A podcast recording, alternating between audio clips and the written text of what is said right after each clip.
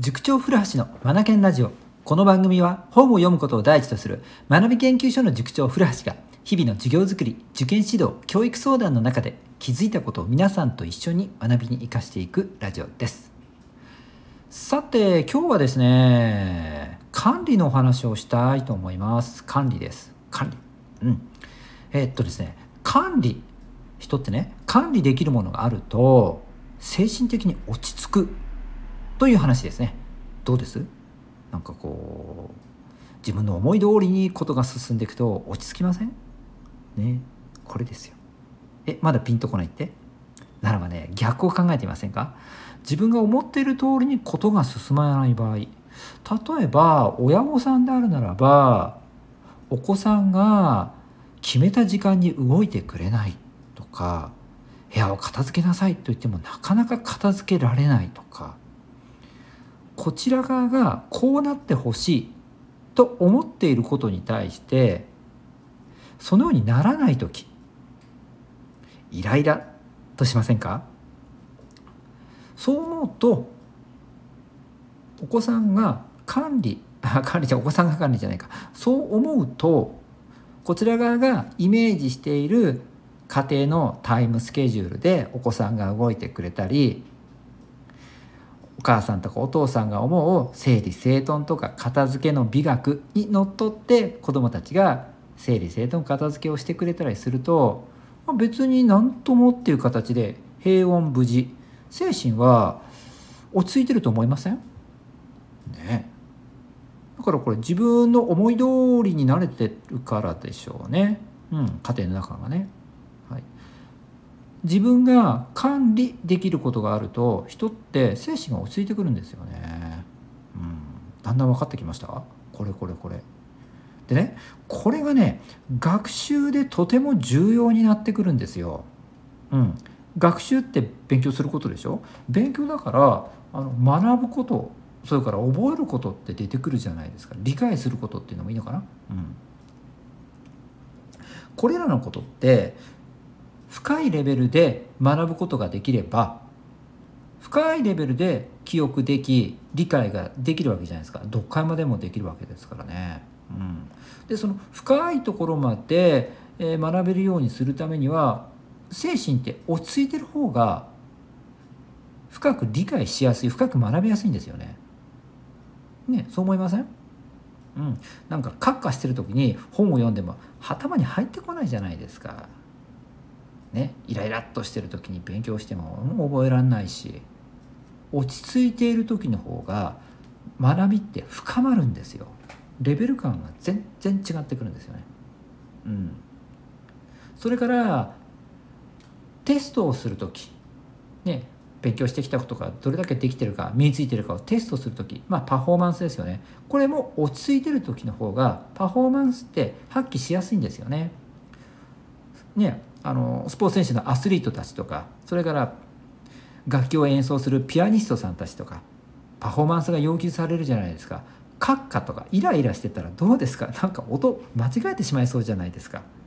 ね、当然落ち着いてる時の方が発揮しやすい正確に奏でやすくなるわけなんですよね。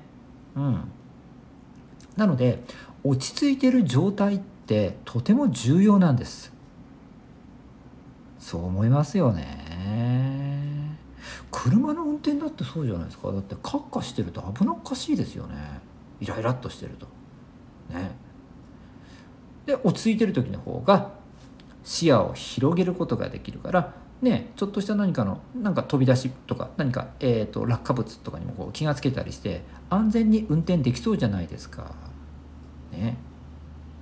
落ち着いているという状態はですね人のパフォーマンスを上げてくれるんですよね。メンタルに影響するんです、はい、だから管理できるもの管理ができている状態を人って保つとパフォーマンスが上がる。学習の面で言えば勉強が深まり成績が上がっていく。結果が出しやすくなっていく。ということなんですよね。うん、でねちょっと話はあのそれちゃうんですが僕コンサルっていう仕事やってるじゃないですか。受験コンサルティングっていうことで小6中学受験生とか高高受験中学3年生のね。それから大学受験なんかもねあの仕事を請け負ったりするわけなんですけれどもこの中でねあの僕がね一番大事にしてることがこれなんですよ。週間スケジュール表を作る。これなんですよね。え古橋先生受験のコンサルで何やってんですかって時々聞かれるんですが僕ね一番大事にしてるのはこれなんですよね。うんそうそう。でなんでかっていうと週間スケジュール。自分が勉強したいものを1週間のうち月曜日に数学火曜日に英語何時から何時の間にそれは復習なのか予習なのか。えー、っと予習ならばどの問題集のどのページをどれくらいやろうとやろうとするしているのか。復習ならば何の単元の何を何使って復習するのかっていうところまで解像度を上げて具体的に書かせていくんですよね。ででそれで週間スケジュール表をこしらえるんです。でそれを受験生本人に実行してもらうんですよね。で1週間経ったら、えーと、僕とのコンサルの時間がやってきますのでその時に「ねえねえどうだった？立てたスケジュール通りに行った？どうだった?」っていうことで振り返りをするんですよね。でこれ数こなしていくとだんだん受験生たちでできるようになってくるので自分が立てたスケジュール通りにこなせるようになる。つまり勉強を管理できるようになっていくんですよ。それから時間時間で動けるようになっていくんで時間を管理できるようになっていくんです。こうなるとね精神が落ち着いてくるんですよ。もう分かりますよね。勉強のパフォーマンス上がるんです。これがね受験コンサルの中で、えーまあ、いくつか柱があるんですがそのいくつかある柱のうちの1本なんですよね、さあさあ今日はですねこのラジオで管理できるものを持つと精神的に落ち着いてきますよという話をしました。はい。これが学習の面においてとても重要であることを伝えましたね。うん。そうですね。やっぱりこう管理できるものがあると自己肯定感って上がりませんか？ね、あ自分これで OK なんだってことで自分 OK ねこうなってくると自主性って育ちそうですよねうんリラックスした状態だから他人からのアドバイスも受けやすくなりそうじゃないですか。ねだからいいものに対してねえー、当然受験生だから点数上げたい受かりたい、ね、向上心があるわけなので他者のアドバイス受け入れるので変わりやすくなりますよね。点数も伸びやすくなっていくわけなんですよ。はい。イライラしてたらねいくら他人とか友達とか先生がねいいアドバイスしてくれてもなんか受け入れてくれなさそうじゃないですか。ということで落ち着いている状態ってとても重要なんです。そのために自分が管理できるものを置くということなんですよね。これがとっても重要なんです。はい。というお話をさせていただきました。今日も最後までお聴きいただきありがとうございました。あ、そうそう、受験コンサル、うん、9月とかね、10月から受験コンサルをね、申し込まれる方って、うん、いらっしゃったりします。今ちょうどね、あのー、ホームページで宣伝もしておりますので、中学受験とか高校受験、大学受験もそうかな、うん、最後ね、追い込みとか仕上げっていうことで、コンサルティングを、うん、お願いしたいわって方はですね、ぜひ、あの、ホームページの方からですね、お申し込みをください。お待ちしております。今日も最後までお聴きいただきありがとうございました。リードマー、ラームは、チェンジラグループ、素敵な一冊を。